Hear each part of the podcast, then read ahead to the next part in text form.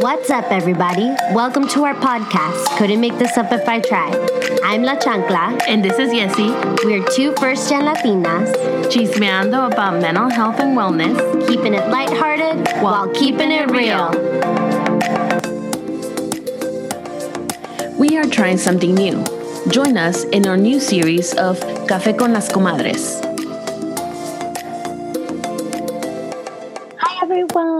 This is La Chancla. I'm here And with. this is, oh, sorry. This is like Yessi.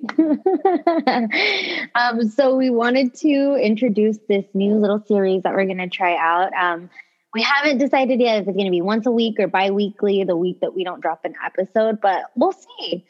Um, so we're going to call this Café con las Comadres. Uh, so for this first one, it's going to be very intro. And what we're going to do is I took a poll on my personal Instagram um, on Thanksgiving. Yeah. And it was uh, if what questions, something about what question you had about therapy. Um, what's interesting, and I was telling uh, La Yessi, is that I've done that a couple times with uh, questions for uh, the podcast, and I usually get quite a few really good answers. And I don't know if it was like the nature of the question, and we even tried to tweak it, but uh, we didn't get very many. But the the ones that we did get were good. We just got three free because the ones Hey, one of my friends is, asked where I three is a good yeah. start, a good starting point with three. it is and i think i think we were talking about that right before we started was that possibly because therapy is so like i don't feel like people openly want to want to ask questions. Mm-hmm. and um, we briefly touch on this in the in the episode that's coming up on friday.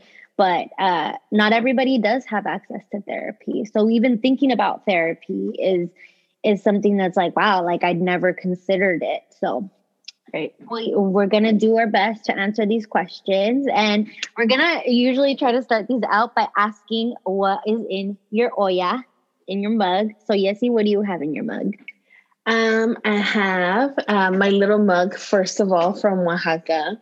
Um, my like I don't know if you guys know, but my mom is from Oaxaca. So um, normally uh, we drink our cafecitos from or uh, tacitas de, de Oaxaca or or other random tacitas that we have, but this is one of my favorite ones. And I have café con leche. You can never go wrong with café con leche. never How about you, Chancla? What do you have in, in your tacita? Well, this is my festive mug from Target.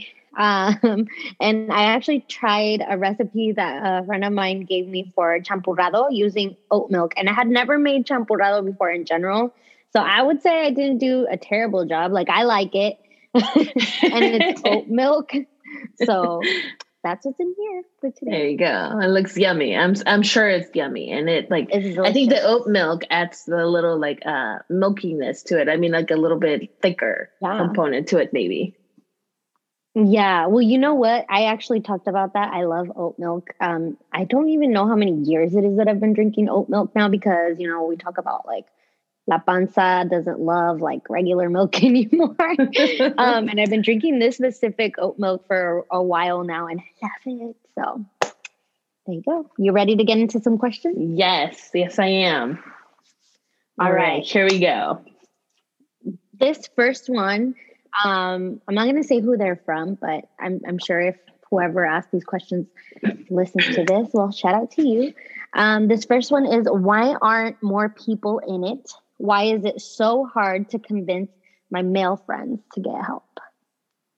That's a great question. That's an absolutely amazing question. Thank you for asking that. And I think there's just so much stigma around mental health and around therapy. Um, and I'm guessing that why are not enough people in it, meaning that why is there not enough enough people seeking out therapy? Maybe. That's what Is I kind of okay. got from it too. Okay. Yeah. Um, and I think part of it is accessibility to it. Um, I think a lot of the times, kind of like La Chancla was saying, it's not accessible for a lot of our communities. Uh, whether it is because maybe the person may not have insurance, or maybe there is insurance, but the copay can be kind of expensive. And it is kind of an investment, right? Every time you go in, pay a copay, um, it eventually will add up and it can become like really expensive. Um, a lot of the times for a lot of our BIPOC communities, there's not enough uh, therapists that are bilingual, bicultural, or that might identify as BIPOC, or maybe there is uh, another um, what's or there's another thing that you might be seeking, and there's not enough therapists to specialize in that. So I think um, accessibility in general that's one of the reasons uh, why a lot of people are not accessing it. And what was the second part of the question? Sorry. Why can't I convince my male friends to get help? Uh, yes. Um, well, part of it, again, uh, a lot of it has to do with stigma. Um, and if we're talking about of communities of color too, or BIPOC communities, it can be like really hard for males uh, to access services. Part of it because, um, as we know, a lot of males are seen as like, if you seek out help, you're being seen as weak, which which we know is not true, right? But there's still that mentality that's still kind of like in our communities, and a lot of people are afraid to reach out for help because uh, a lot of the times they don't know how to do that or like even like get to the point of like there is something happening within me that i feel like i might need help. Um, i think a lot of the times we try to kind of like help ourselves first before we can reach out for help. And a lot of the times the things that i keep hearing is like i'll get over it right? Or if somebody does bring it mm. out to somebody else like people might say like you'll be fine. You know, you'll get over it. it. It's just something that's temporary. So I think if you have a male friend that um, comes to you and tells you that they're feeling a certain way, definitely validate their emotions and their feelings. And you don't have to become a therapist for them, but you can help find um, help them find resources that may be available for them or just anyone in general. But that's a great question.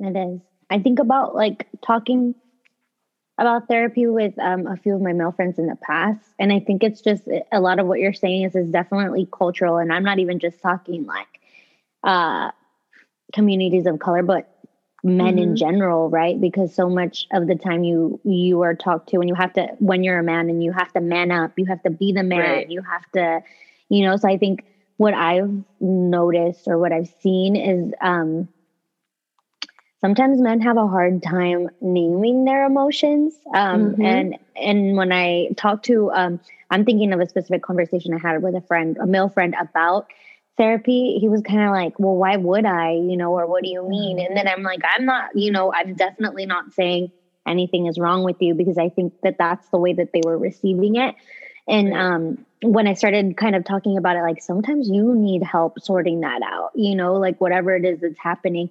And he was like, oh, I hadn't even ever considered that. So it'll be interesting to see now that we're moving into more of the like uh, recognizing, identifying your feelings, feeling the feeling, dropping it, and moving on. Right. How many how many men decide to like reach out? I'm looking forward to that. I'm I'm yeah. ready to date. I'm ready to date those men, you know, that are like emotionally available. Their, there you go. You're out there. We're ready. right. Where are you? Where are you? Yeah. And there's a DM. No, I'm just kidding. All right. This next one uh, said, "Is there a way to tell if a therapist is good or bad on the first session?" Ooh, that's a great question. Um, I wish there was a magic wand or like, you know, like a therapy mm-hmm. meter where you would be like, okay, this is it. Like, this is my person. I think when you go to therapy the first session, um, a lot of the questions that you will get asked is mostly for them to get to know you and kind of what's the reason that brought you into therapy. Um, I know that the first sessions can be like really, really hard for a lot of people because you're disclosing a lot of information and a lot of information very quickly. Mm-hmm. Um, and it may feel like, oh my gosh, like this person did not understand me at all. Like they were just like jotting down on a notebook or they were like not really validating my experience or whatever it may be. Um, I think the the important thing that I would that I used to tell my clients is that you got to give your therapist at least three uh, three sessions before you can make a decision whether you feel like that person may be a good fit for you or not. Like I said, like the very first meeting is usually a lot of questions about your upbringing, uh, kind of like reasons are bringing you to therapy, like things that you're noticing, changes, kind of all those things. And it can feel like really overwhelming. And again, you're putting yourself in a very vulnerable space. So it may feel kind of like immediately where you want to close up and you're like, this person is not the right person for me. Um, but before you make a decision like that, I would say give your therapist like at least uh, three good sessions. And then after that, if you're like, you know what, this person is not it for me, and it's okay for you to say, you know what, I feel like uh, you may not be able to help me uh, the way that I'm hoping you you can, and your therapist is not going to take offense to it. They're going to respect what you said um, because at the end of the day, you're the client and you're the customer, and we are providing a service for you, um, and we're there for you. They may challenge you and tell you like, okay. Is was there something I said, or is there something that made me feel uncomfortable for you? And then you can explore that with your therapist. But um, yeah, I would say like usually during the first session, you're not going to be able to get much about your therapist. But one of the things that I would recommend um, is that if you have an opportunity, do your research. Uh, you know, like if you are thinking, I'm like, okay, like I want, for example, uh, a therapist that speaks Spanish, or a therapist that's bilingual, bicultural, or a therapist that you know, like uh, that has knowledge about LGBTQ plus like identities and I want somebody that can really understand me like go do the research you can interview your therapist before you actually go to the therapy session. A lot of them offer like free sessions for like 30 minutes. So you can ask questions and you may not know what questions to ask, but you could just show up and be like, hey, this is kind of what I'm seeking. I'm, I'm noticing, for example, I'm like really struggling with sleep or I'm really anxious when like certain situations happen or whatever it may be. And then they can tell you like, oh yeah, I've, I've worked with clients like this before. This is the way that I can help and support you. And then you kind of do like a pre-interview before you actually go into the, the first session. So if you could do that, I would highly recommend that. Yeah. I have a little bit of personal, I guess, uh, experience with the whole that specific question about um like knowing or feeling. I guess I I was trying to go with my gut feeling when I had my first session with the therapist, and it was like the first time I had um professional therapy that wasn't like a school counselor or something. Um, and that was actually just this past May. And I didn't feel like I clicked with that uh, therapist and I was like diagnosed immediately at the end of the session, which is what was great. Like I didn't expect it. Um, I was like, whoa, whoa, whoa, whoa. And it's weird to like, you know, to have that, but I guess I I didn't give uh that therapist like a a, a full chance like I felt like I might have. I just kind of knew um like the vibes, you know, the vibes weren't there. So um I went and I I looked I, kind of like you were saying before that I went with a provider outside of like my insurance network which is again like this is where you get into why people don't do it because you literally have to look you know and that's where um, social workers come into into play in a lot of the situations for communities you know that don't have ready or access available immediately to therapy is that's where you kind of connect the dots. But even then it's so hard. And i know because i've been in on a lot of those calls where we try to connect a family with like a, a therapist but it somewhere between because we're like the third party at that point you know it falls through the cracks. And it's kind of heartbreaking but um so, so sometimes it's like years before somebody gets services. But um i would say don't give up. I already um found a new therapist that I'm looking to have a session with after the holidays when things maybe aren't as, you know, um, busy for people. But that that that is a great question, and I'm glad that you asked that. I feel like our our resident mental health professional did a good job um, answering that question. I learned a lot from you answering that question. This one's kind of kind of funny.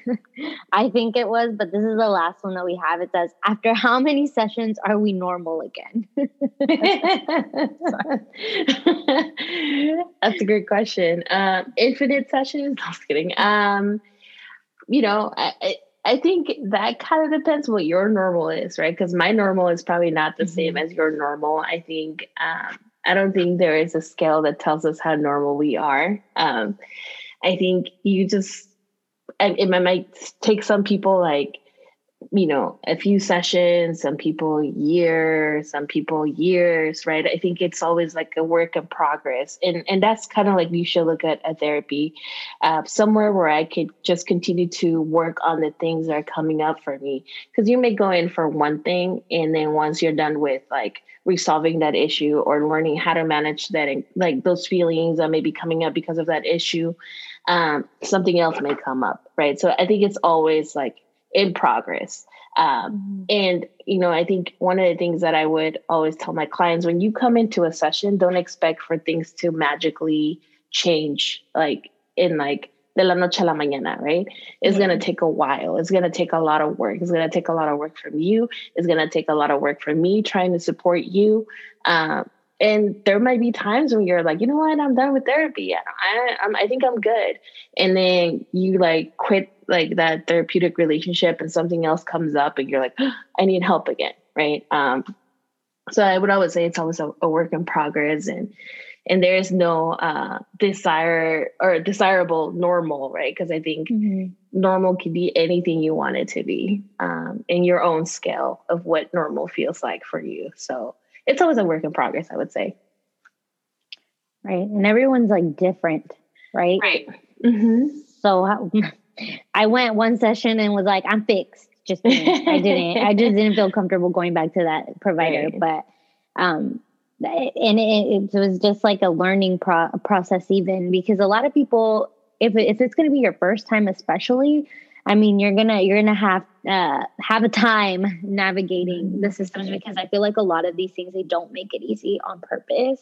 Mm-hmm. The more that I like have delved into this world, or um, I I found that, and so maybe we're gonna be here trying to help y'all out. You know, uh, every little bit that we can learn and mm-hmm. share, uh, because it's it's always it's changing always. So it, it could be you know different one day or like a year from now um, and i totally see the landscape of therapy changing um, i kind of have a question for you sure so if say somebody doesn't have ready access because they don't have health insurance um, what would you suggest as far as like um, where to go for like coping skills or to find something that can help um, kind of for somebody to self regulate? Mm-hmm. Um, I think, well, a lot of the things that you could do, it's, um, it's a lot of things are free, right? If you mm-hmm. search for things, a lot of things are free. Um, but I am also like kind of like careful with those things, right? Because like, I mean, there's tons of information out there in regards to like different practices, right? With like with therapy, there's so many different practices: DBT, CBT, um, ACT. I mean, when you think about all those things that they can become like really overwhelming and you could simply search like how do i manage my anxiety on google right and google will give you thousands of little things to like try this try that. I would say um, definitely we all have coping skills um, sometimes healthy and sometimes unhealthy coping skills right? Uh, and then we got to look into the things that are already um, in our um, toolkit that we can use to kind of help regulate our emotions. A lot of them could start with meditation uh, mindfulness um, exercise, having a healthy diet, uh, going to the doctor, right? Like for your checkups regularly, um, because a lot of the things that kind of happen with um, with um, our mental health are really related to our physical health as well, right? So if we're able to kind of have a good balance with those things, it could tremendously help with our mental health. And it could be like little things that you could do on your own, like for example, like the relationships that you might have uh, with your family, with your friends, setting healthy boundaries. And what does a healthy boundary look like? Um, that could be like, you know, like tonight, like tonight, for example, I'm not going to go out. I'm just going to stay in and really kind of like focus on what I need to do for myself. Uh, so, kind of like the little things that you know you could like feasibly do and not say, like, oh, I'm to like, you know, like, I don't know, I'm I'm to try to do DBT on my own. I mean, there is self-help books that you can go and buy online and they're like written by like this like famous therapists and whatnot. Um, and that's fine. If that's something that you feel like might be really helpful for you i would say go for it. Uh, you can journal. Journal is the simplest thing that you could do but it's also that uh, kind of helps a lot with like figuring out like okay like so for example on these days i've noticed that my anxiety was like really high or my depression was like really at a low. And then you can start noticing the patterns are kind of like happening within your life that are leading you to feel a certain way. And then you could focus on making those changes.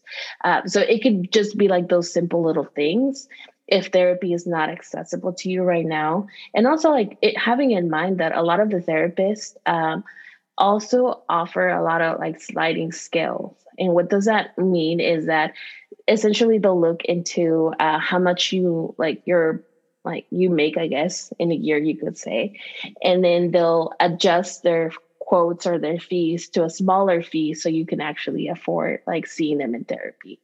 Um, there's a lot of community therapists that do that. Um, I know, for example, in our in well in the county where we work, Washington County, they just opened up in line. Um, so people like who are struggling with covid um, and because of that they could just call in. It's free it's anonymous. You could talk to therapists kind of talk to them about what's going on with you. And then they also aside from the the line they have like therapists that you could go see for free. Um, so like also looking for ways that maybe your community already has access to services that may be free to you or at a low cost um, and you know you could always research those or if you are going to the doctor or uh, your doctor can like easily refer you to someone too that they may know. Because i know that sometimes counties do have funds to kind of help pay for those things. So always just asking and doing the research uh, but that's a great question. Yeah there's so many ways so many things you can do to kind of help uh, regulate those emotions and really kind of teach yourself how to regulate uh, yourself when you're feeling a certain way. Thank you. Yeah. I really appreciate that. That was a, like a burning question. of course. Do you have anything else to share with us? Um, well, I would say like definitely if you get a chance to listen to our episode, our upcoming episode, I do share some um, some pages that uh, I follow as well. Um, but it, it they are therapy like pages created by therapists um, that also kind of help you uh, give you tools give you information. And that might be a good way to kind of like stay connected and learning more about um, mental health uh, if that's something that's important to you or you feel like oh like i want to share this resource with my friends. So uh, definitely listen to that episode on friday. We do share some really cool um, information and also great resources Thank you. Yeah. And thank all of you. Yes. If you made it through this video. Um, and thank you for having Café con las Comadres today.